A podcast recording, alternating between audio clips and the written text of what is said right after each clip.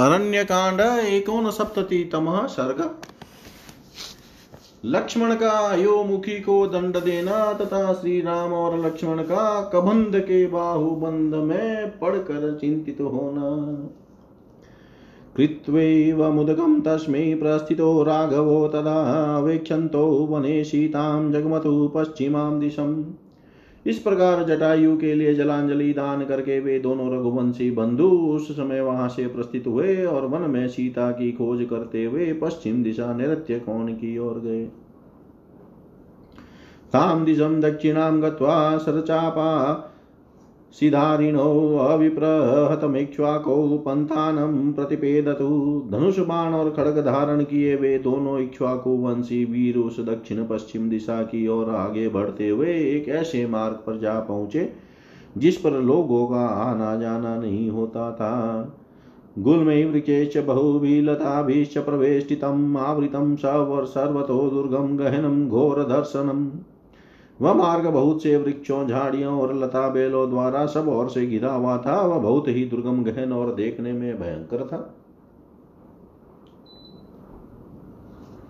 व्यतिक्रम्य तु वेगेन गृहीत्वा दक्षिणां दिशं सुभीमं तन्महारण्यं व्यतियातो महाबलो। उसे वेग पूर्वक लांग कर वे दोनों महाबली राजकुमार दक्षिण दिशा का आश्रय ले, उस अत्यंत भयानक और विशाल वन से आगे निकल गए। ततः परम जनस्थानात् त्रिकोशं गम्य राघवो क्रौचारण्यं विविशत उगहनं तौ महाओजसो तदंतर जन स्थान से तीन कोष दूर जाकर वे महाबली श्री राम और लक्ष्मण क्रौचारण्य नाम से प्रसिद्ध गहन वन में के भीतर गए। नाना मेघ घन प्रख्यम प्रहष्टमी सर्वतः नाना वर्णेषु वै पुष्पै मृगपक्षी गणेयुतम्। वह वन अनेक मेघों के समूह की भांति श्याम प्रतीत होता था। विविध रंग के सुंदर फूलों से सुशोभित होने के कारण वह सब और से हर्षोत्फुल सा जान पड़ता था। उसके भीतर बहुत से पशु पक्षी निवास करते थे। दृदक्ष मानो वेदे ही तद वनम तो विचक्यतु तत्र तत्रावतिष्ठन्तो सीताहरण दुखितो सीता का पता लगाने की इच्छा से वे दोनों उस वन में उनकी खोज करने लगे। जहाँ जहाँ थक जाने पर वे विश्राम के लिए ठहर जाते थे, विदेह नंदनी के अपहरण से उन्हें बड़ा दुख हो रहा था। तथा पूर्वेन तो गत्वा त्रिकोशं भ्रातरो तदा। क्रौचारण्यमतिक्रम्य मतंगाश्रममन्तरे तत्पश्चात वे दोनों भाई तीन कोश पूर्व जाकर क्रौचारण्य को पार करके मतंग मुनि के आश्रम के पास गए। दृष्ट्वा तु तदवनं घोरं बहुभीममृगाद्विजं नानावृक्षसमाकीर्णं सर्वं गन्पादपम् वह वन बड़ा भयंकर था। उसमें बहुत से भयानक पशु और पक्षी निवास करते थे। अनेक प्रकार के वृक्ष वृक्षों से व्याप्त वह सारा वन गहन वृक्षावलियों से भरा था। ददृशाते गिरो तत्र दरीं दशरथात्मजो पातालसम्गम्भीरां तमसा नित्यसंवृताम्। वहाँ पहुंचकर उन दशरथ राजकुमारों ने वहाँ के पर्वत पर एक गुफा देखी, जो पाताल के समान गहरी थी। वह सदा अंधकार से आवृत रहती थी। आसाद्य च नर व्याघ्रो दर्यास्तथा दधस तु महारूपां, राक्षसीं विकृताननम् उसके समीप जाकर उन दोनों नर श्रेष्ठ वीरों ने एक विशाल काय राक्षसी देखी, जिसका मुख बड़ा विकराल था। भयदाम अल्पसत्वानां विवत्सां, रौद्रदर्शनां, लम्बोदरीं, तीक्ष्णदृष्टां, करालीं परुष परुषत्वचम् वह छोटे छोटे जंतुओं को भय देने वाली तथा देखने में बड़ी भयंकर थी। उसकी सूरत देखकर घृणा होती थी, उसके लंबे पेट, तीखे दाढ़े और कठोर त्वचा थी, वह बड़ी विकराल दिखाई देती थी। भक्ष्यन्तीं मृगान् भीमान् विकटां मुक्तमूर्धजाम् अवेक्षतां तु तो भ्रातरो राम रामलक्ष्मणो भयानक पशुओं को भी पकड़कर खा जाती थी। उसका आकार विकटता और बाल खुले हुए थे। उस कंदरा के समीप दोनों भाई श्री राम और लक्ष्मण ने उसे देखा। सा समासाद्य तो वीरो व्रजनम भ्रातुरग्रत एहि रस्यावहेत्युक्त्वा समालम्बत लक्ष्मण। वह राक्षसी उन दोनों वीरों के पास आई और अपने भाई के आगे आगे चलते हुए लक्ष्मण की ओर देख कर बोली, आओ हम दोनों रमण करें, ऐसा कहकर उसने लक्ष्मण का हाथ पकड़ लिया। उवाच चैनं वचनं सौमित्रमुपगुह्यं च अहं त्वयोमुखी नाम लाभस्ते त्वमसि प्रिय। इतना ही नहीं, उसने सुमित्रा कुमार को अपनी भुजाओं में कस लिया और इस प्रकार कहा, मेरा नाम अयोमुखी है। मैं तुम्हें भार्य रूप से मिल गई तो समझ लो बहुत बड़ा लाभ हुआ और तुम मेरे प्यारे पति हो। नाथ पर्वत दुर्गेशु निदाम पुलिनेशु च आयुश्चिरमिदं वीर त्वं मया सहरंस्यसे प्राणनाथ वीर, यह दीर्घ काल तक स्थिर रहने वाली आयु पाकर तुम पर्वत की दुर्गम कंदराओं में तथा नदियों के तटों पर मेरे साथ सदा रमण करोगे। एवं मुक्तस्तु कुपित खड़ग मुद्रित्य लक्ष्मण कर्णा कर्णनास्तनं तस्य नीचकर्तारीषुदन राक्षसी के ऐसा कहने पर शत्रुसूदन लक्ष्मण क्रोध से जल उठे। उन्होंने तलवार निकाल निकाल कर उसके कान, नाक और स्तन काट डाले। कननासे निकृते तु विश्वरं विननादसा यथागतं पद्रुद्राव राक्षसी घोर दर्शना। नाक और कान के कट जाने पर वह भयंकर राक्षसी ज़ोर राक्षसी ज़ोर ज़ोर से चिल्लाने लगी और जहाँ से आई थी, उधर ही भाग गई। तस्यां गतायां गहनं भद्रन्तो वनमोजसा, आशे दत्तुरमित्रघ्नो भ्रातरो रामलक्ष्मणो। उसके चले जाने पर वे दोनों भाई शक्तिशाली श्री राम और लक्ष्मण बड़े वेग से चलकर एक गहन वन में जा पहुँचे। लक्ष्मणस्तु महातेजा सत्त्ववाञ्चीलवाञ्चुभिः अब्रवीद प्राञ्जलिर्वाक्यं, भ्रातरं दीप्ततेजसम्।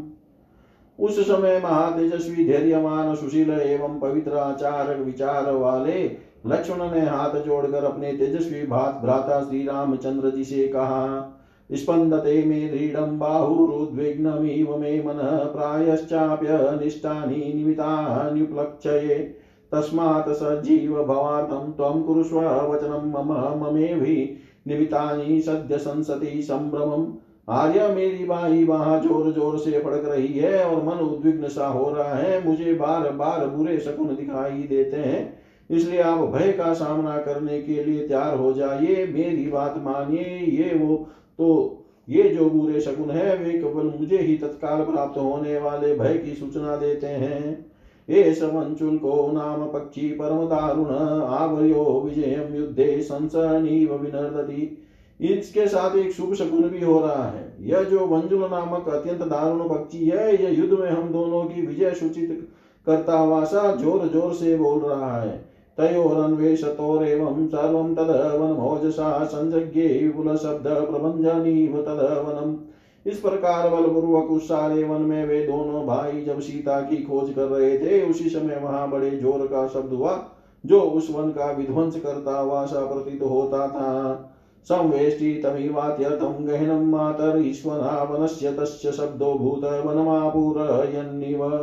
उस वन में ज़ोर ज़ोर से आंधी चलने लगी, वह सारा वन उसकी लपेट में आ गया। वन में उस शब्द की जो प्रतिध्वनि उठी, उससे वह सारा वन प्रांत गूंज उठा।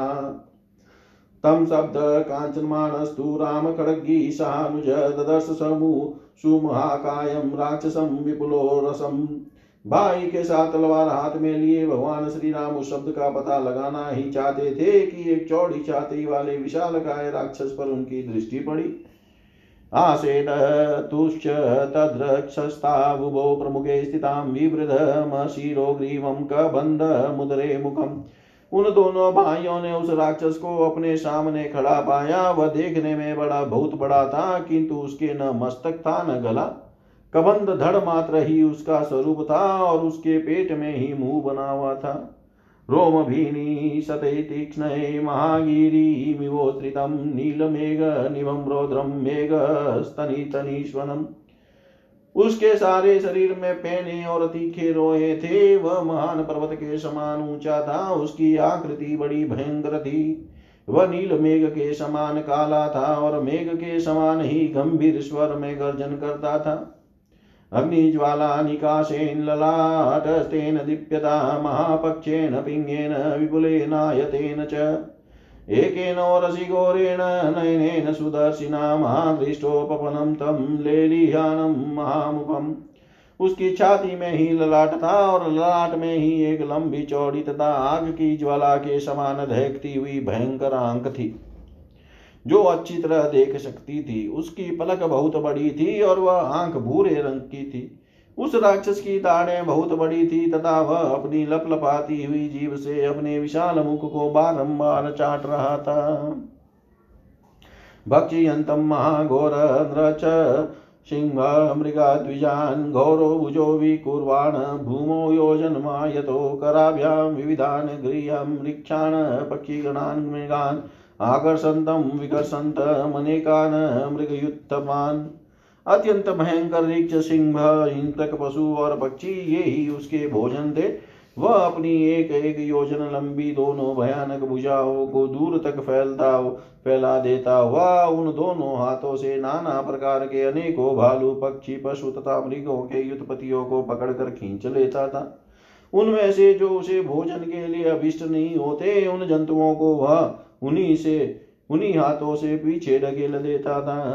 स्थितमावृत्य पन्तानं तयो भ्रात्रो प्रपन्नयो अदतं सम्मतिक्रम्य क्रोशमात्रं ददसतु महान्तं दारुणं भीमम् कबन्धं भुज संवृतं कबन्धमिव संस्थानादति घोर प्रदर्शनम् दोनों भाई श्री राम और लक्ष्मण जब उसके निकट पहुँचे, तब वह उनका रास्ता रोक कर खड़ा हो गया। तब वे दोनों भाई उससे दूर हट गए और बड़े गो गौर से उसे देखने लगे। उस समय वह एक कोश लंबा जान पड़ा। उस राक्षस की आकृति केवल कमंद के ही रूप में थी। इसलिए वह कबंद कहलाता था। वह विशाल हिंसा परायण भयंकर तथा दो बड़ी बड़ी भुजाओं से युक्त था और देखने में अत्यंत घोर प्रतीत होता था। स महाबाहुरत्यतं प्रसार्यं विपुलो भुजो जग्राह सहितावेव राघवो पीड़यन् बलात्। उस महाबाहु राक्षस ने अपनी दोनों विशाल भुजाओं को फैलाकर उन दोनों रघुवंशी राजकुमारों को बलपूर्वक पीड़ा देते हुए एक साथ ही पकड़ लिया। खड़गिनो, दृढ़वदन्वानो तिकमजेत्मतेजो महाभुजो, भ्रातरो, विवशं प्राप्तो दृश्यमाणो महाबलो। दोनों के हाथों में तलवार थी, दोनों के पास मज़बूत धनुष थे और वे दोनों भाई प्रचंड तेजस्वी, विशाल भुजाओं से युक्त युक्तता, महान बलवान थे। तो भी उस राक्षस के द्वारा खींचे जाने पर विवस्था का अनुभव करने लगे। तत्र धैर्या च सुरस्तु राघवो, नेव वीव्यते बाल्यादनाश्रया चेव, लक्ष्मण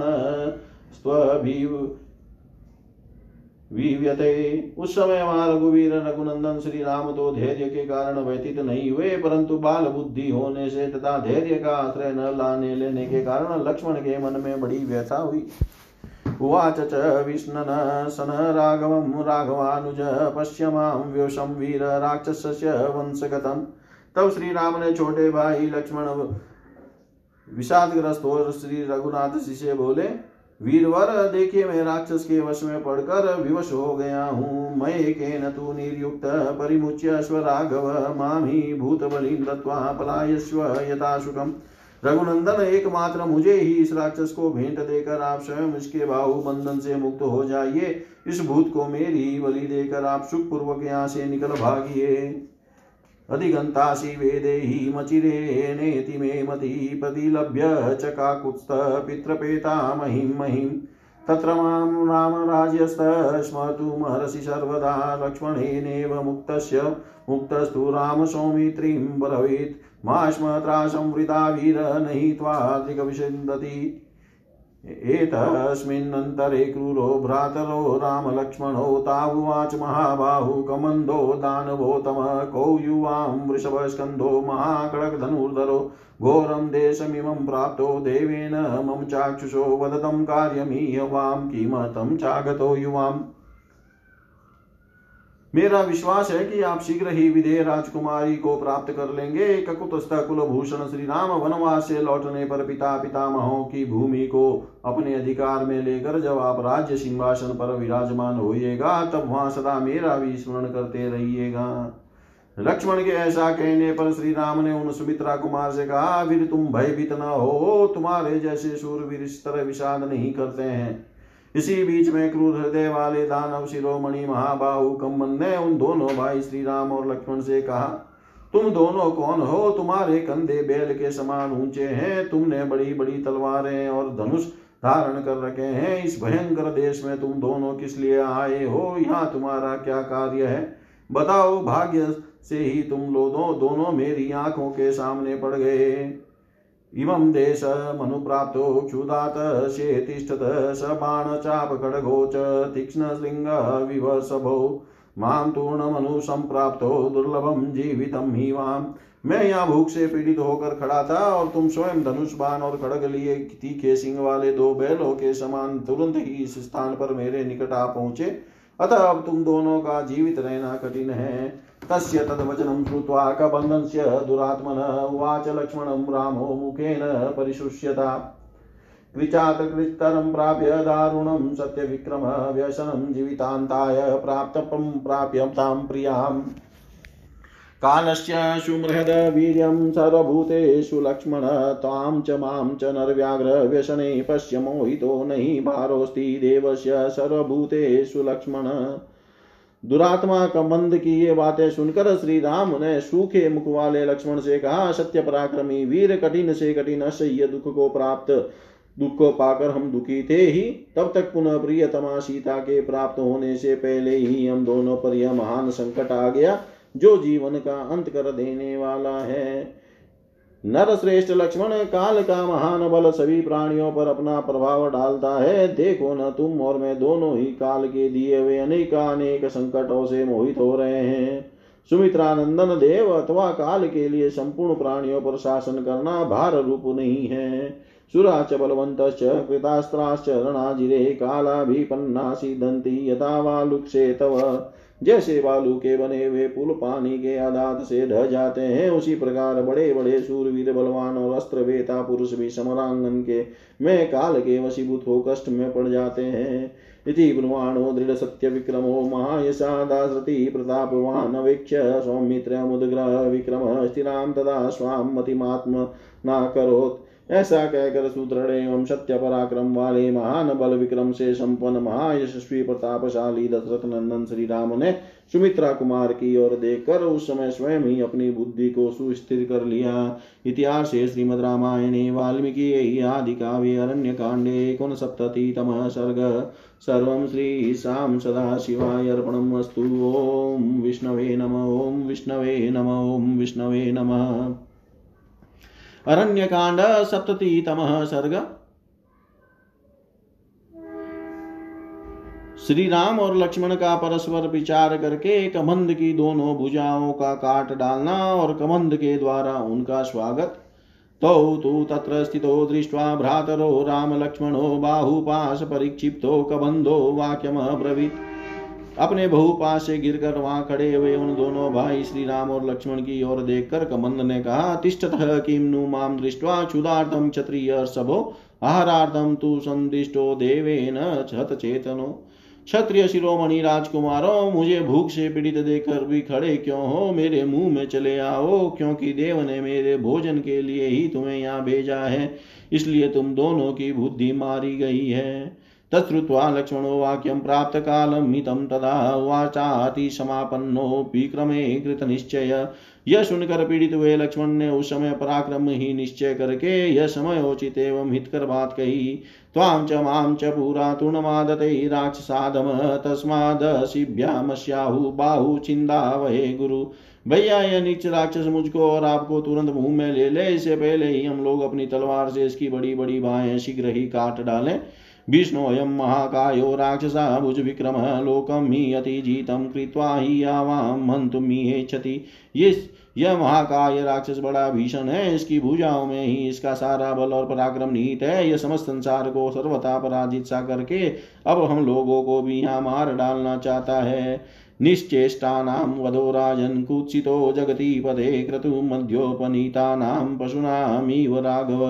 राजन रघुनंदन यज्ञ में लाए गए पशुओं के समान निश्चेष्ट प्राणियों का वध राजा के लिए निंदित बताया गया है, इसलिए हमें इसके प्राण नहीं लेने चाहिए, केवल भुजाओं का ही उच्छेद कर देना चाहिए। एतत् सञ्जल्पितं श्रुत्वा तयो क्रुधस्तु राक्षस विदार्यास्यं ततो रौद्रं तो भक्ष्ययितुमारभत् उन दोनों की यह बातें सुनकर उस राक्षस को बड़ा क्रोध हुआ और वह अपना भयंकर मुख फैलाकर उन्हें खा जाने को उद्यत हो गया। ततस्तो देश कालज्ञो खड्गाभ्यामेव राघवो अच्छिन्न दंतां सुश्रेष्ठो बाहु तस्यासदेशत इतने में ही देश काल अवसर का ज्ञान रखने वाले उन दोनों रघुवंशी राजकुमारों ने अत्यंत हर्ष में भरकर तलवारों से ही उसकी दोनों भुजाएँ कंधों से काट गिराई। दक्षिणो दक्षिणं बाहुमशक्तमशिना ततः चिछेद नामो वेगेन सव्यं वीरस्तु लक्ष्मण। भगवान श्री राम उसके दाहिने भाग में खड़े थे। उन्होंने अपनी तलवार से उसकी दाहिनी बाह बिना किसी रुकावट के वेग पूर्वक काट डाली तथा वाम भाग में खड़े वीर लक्ष्मण ने उसकी बाई भुजा को तलवार से उड़ा दिया। सपपात महाबाहु छिन्न बाहु महास्वन खम च गाम च दिशश्चेव नादयन जलदो यथा। भुजाएँ कट जाने पर वह महाबाहु, राक्षस मेघ के समान गंभीर गर्जना करके पृथ्वी, आकाश तथा दिशाओं को गुंजाता हुआ धरती पर गिर पड़ा। स निकृतो भुजो दृष्ट्वा शोणितो परिप्लुतः दीनपप्रचतो वीरो को युवामिति दानव अपनी भुजाओं को कटी हुई देख खुन से लथपथ हुए उस दानव दीन दानव ने दीन वाणी से पूछा, वीरो, तुम दोनों कौन हो? इति तस्य ब्रुवाणस्य लक्ष्मण शुभलक्षण। संसस तस्य काकुत्स्थं कबंधस्य महाबल। कबंध के इस प्रकार पूछने पर शुभ लक्षणों वाले महाबली लक्ष्मण ने उसे श्री रामचंद्र जी का परिचय देना आरंभ किया। अयमिक्ष्वाकुदायादो रामो नाम जने श्रुत तस्वावरजम विधि भ्रातरम माम च लक्ष्मणम। ये इक्ष्वाकुवंशी महाराज दशरथ के पुत्र हैं और लोगों में श्री राम नाम से विख्यात हैं। मुझे इन्हीं का छोटा भाई समझो, मेरा नाम लक्ष्मण है। मात्रा प्रतिहते राजे रामं प्रव्राजितो वनं, मया स चरत्येष भार्यया स महद्वनम् अस्य देवप्रभावस्य वसतो, विजिते वने रक्षता परेता भार्यायामी चन्ता विहागतो। माता के कई के द्वारा जब इनका राज्याभिषेक रोक दिया गया, तब ये पिता की आज्ञा से वन में चले आए और मेरे तथा अपनी पत्नी के साथ इस विशाल वन में विचरण करने लगे। इस निर्जन वन में रहते हुए इन देव तुल्य प्रभावशाली श्री रघुनाथ जी की पत्नी को किसी राक्षस ने हर लिया है, उन्हीं का पता लगाने की इच्छा से हम लोग यहाँ आए हैं। तंतु को वा किमर्थ वा सदृशे, जो वने आशे नौ रसी नौरसीदित्येन भग्न जंगो विचेष्ट से तुम कौन हो और कबंध के समान रूप धारण करके क्यों इस वन में पड़े हो? छाती के नीचे चमकता हुआ मुँह और टूटी हुई जंगा पिंडली लिए तुम किस कारण इधर उधर लुढ़कते फिरते हो? एवं मुक्तु को बंधोस्तु लक्ष्मणो लक्ष्मणेनोत्तरं वच, उवाच वचनं प्रीतस्तदिन्द्र वचनं स्मरण। लक्ष्मण के ऐसा कहने पर कबंध को इंद्र को कही हुई बात स्मरण हो आया। अतः उसने बड़ी प्रसन्नता के साथ लक्ष्मण को उनकी बात का उत्तर दिया। स्वागतं वानरव्याघ्रो दिष्टया पश्यामि वामहं, दिष्टया चेमो निकृतो मे युवाभ्यां बाहुबन्धनो। पुरुष सिंह वीरों, आप दोनों का स्वागत है। बड़े भाग्य से मुझे आप लोगों का दर्शन मिला है। ये मेरी दोनों भुजाएँ मेरे लिए भारी बंधन थी। सौभाग्य की बात है कि आप लोगों ने इन्हें काट डाला। विरूपम यच मे रूपं प्राप्त मयि अविनयाता तन्मे शृणुर्व्याघ्र तत्वतः संसत स्तव। नरश्रेष्ठ श्री राम मुझे जो ऐसा कुरूप रूप प्राप्त हुआ है, यह मेरी ही उदंडता का फल है। यह सब कैसे हुआ? वह प्रसंग आपको मैं ठीक ठीक बता रहा हूँ। आप मुझसे सुने।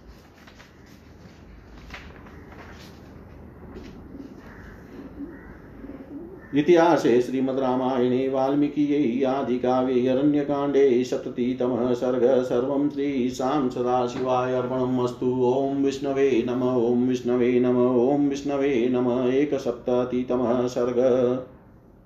कबंध की आत्मकथा अपने शरीर का दाह हो जाने पर उसका श्री राम को सीता के अन्वेषण में सहायता देने का आश्वासन पूरा राम महाबाहो महाबल पराक्रमं रूपमासीन्न ममाचिन्त्यं त्रिषु लोकेषु विस्तृतम् महाबाहु श्री राम पूर्व काल में मेरा रूप महान बल पराक्रम से संपन्न चिंत्य तथा तीनों लोकों में विख्यात था यथा सूर्यस्य, सोमस्य, शक्रस्य च यथा सोऽहं रूपमिदं कृत्वा लोकवित्रासनं महत्ऋषिणवनगतान् राम त्रासयति ततस्ततः।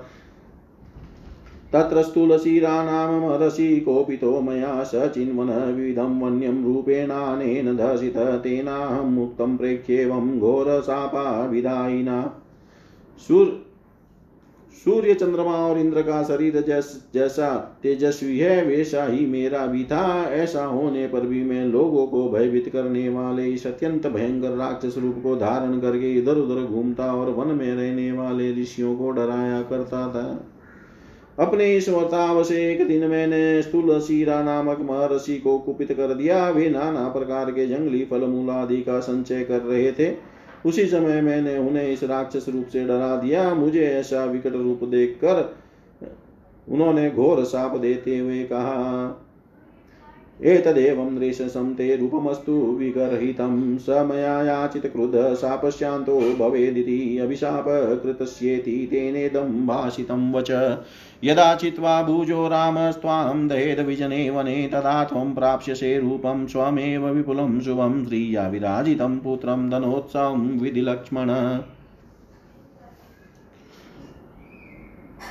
दुरात्मन आद से सदा के लिए तुम्हारा यही क्रूर और निंदित रूप रह जाए। यह सुनकर मैंने उन कुपित महर्षि से प्रार्थना की, भगवान, इस अभिशाप, तिरस्कार जनित साप का अंत होना चाहिए। तब उन्होंने इस प्रकार कहा, जब श्री राम और लक्ष्मण तुम्हारी दोनों भुजाएँ काट कर तुम्हें निर्जन वन में जलाएँगे, तब पुनः, तुम पुनः अपनी, अपने उसी परम उत्तम, सुंदर और शोभा संपन्न रूप को प्राप्त कर लोगे। लक्ष्मण, इस प्रकार तुम मुझे एक दुराचारी दानो समझो। इन्द्रकोपादिदं रूपं प्राप्तमेवं रणजिरेऽहमि तप्सोग्रेण पितामहमतोषयम्।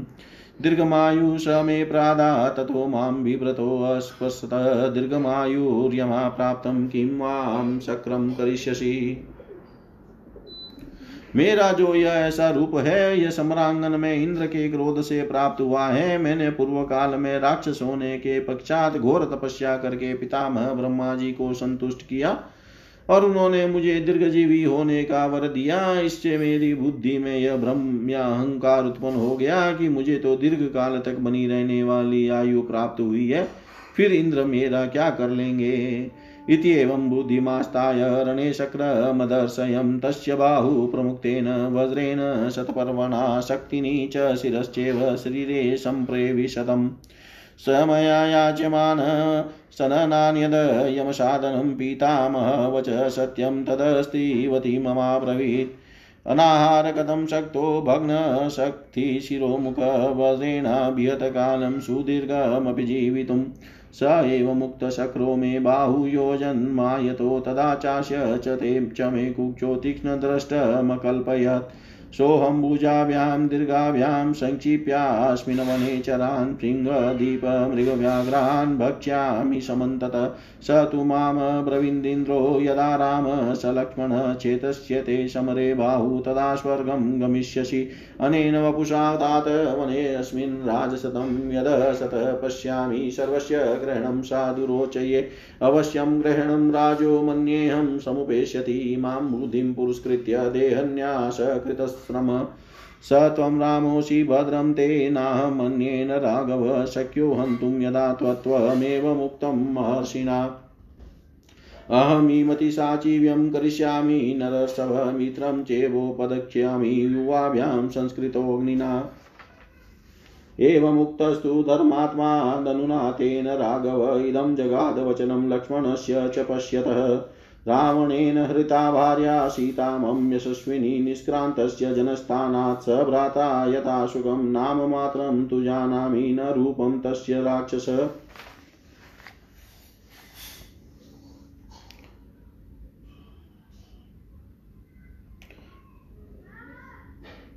ऐसा विचार का ऐसे विचार का आश्रय लेकर एक दिन मैंने युद्ध में देवराज पर आक्रमण किया।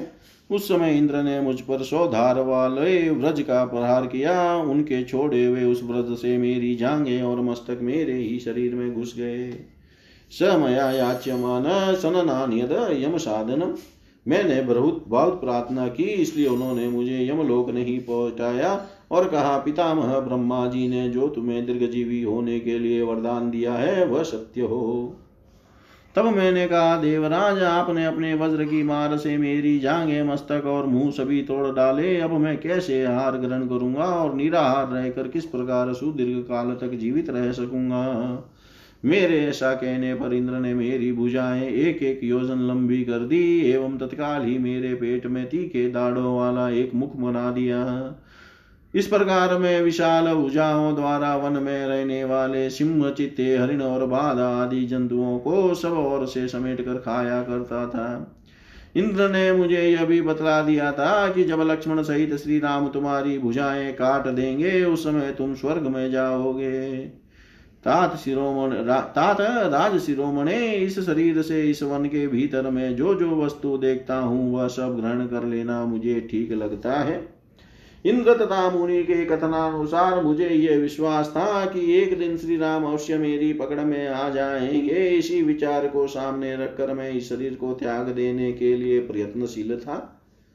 रघुनंदन, अवश्य ही आप श्री राम हैं, आपका कल्याण हो। मैं आपके सिवा दूसरे किसी से नहीं मारा जा सकता था। यह बात महर्षि ने ठीक ही कही थी।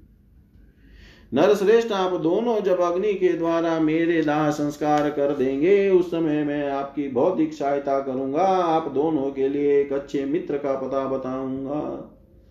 उस दानव के ऐसा कहने पर धर्मात्मा श्री रामचंद्र जी ने लक्ष्मण के सामने उससे यह बात कही, कबंध मेरी यशस्वनी भार्या सीता को रावण हर ले गया है। उस समय मैं अपने भाई लक्ष्मण के साथ सुखपूर्वक जनस्थान के बाहर चला गया था। मैं उस राक्षस का नाम मात्र जानता हूँ। उसकी सकल सूरत से परिचित नहीं हूँ।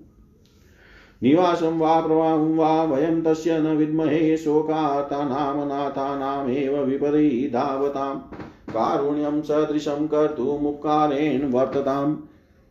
काष्ठान्यानिनम् निभग्नानि काले शुष्कानि कुञ्जरे दक्ष्य दक्ष्यामस्त्वां वयं वीरश्वभ्रे महति कल्पिते स त्वं सीता समाचक्ष्व येन वा यत्र वाहता कुरु कल्याणमत्यर्थं यदि जानासि तत्त्वत। एवमुक्तस्तु रामेण वाक्यं धनुरनुत्तमं प्रोवाच कुशलो वक्ता वक्ता रमभिराघवम्। दिव्यमस्ति न मे ज्ञानं, नाभिजानामि मेथिलीं, यस्तां वक्ष्यति, तं वक्ष्ये दग्धस्वं रूपमास्थितः योऽभिजानाति तद्रक्षस्तद, वक्ष्ये राम तत्परम्। वह कहाँ रहता है और कैसा उसका स्वभाव, प्रभाव है? इस बात से हम लोग सर्वथा अनभिज्ञ हैं।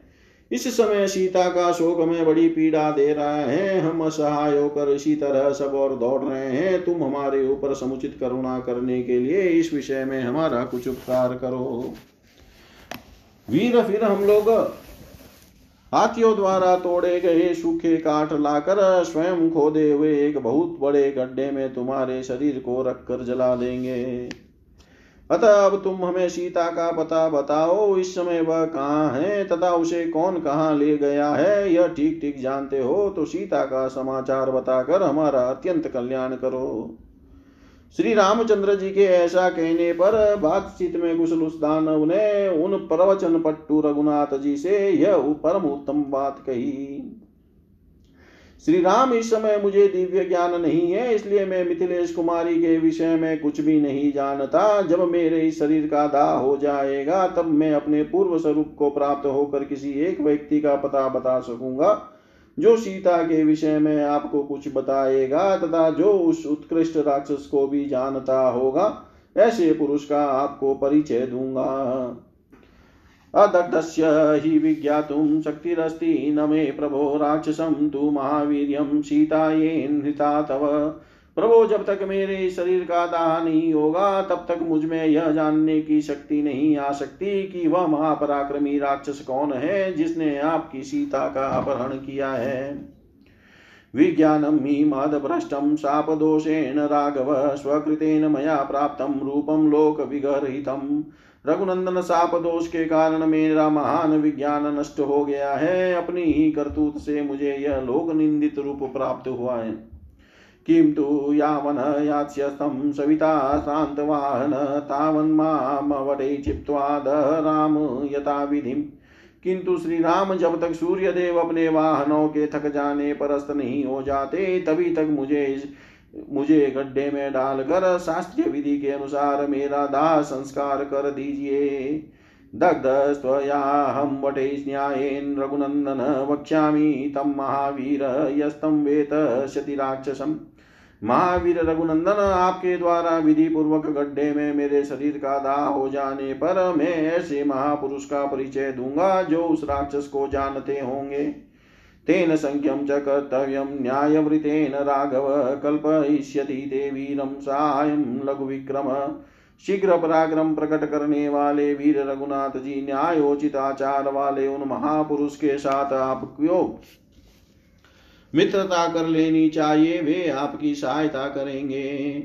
नहीं तस्यास्त्यविज्ञातं त्रिषु लोकेषु राघव सर्वान् परिवृतो लोकान् पुरावे कारणान्तरे रघुनंदन, उनके लिए तीनों लोकों में कुछ भी अज्ञात नहीं है, क्योंकि किसी कारणवश वे पहले समस्त लोकों के चक्कर लगा चुके हैं।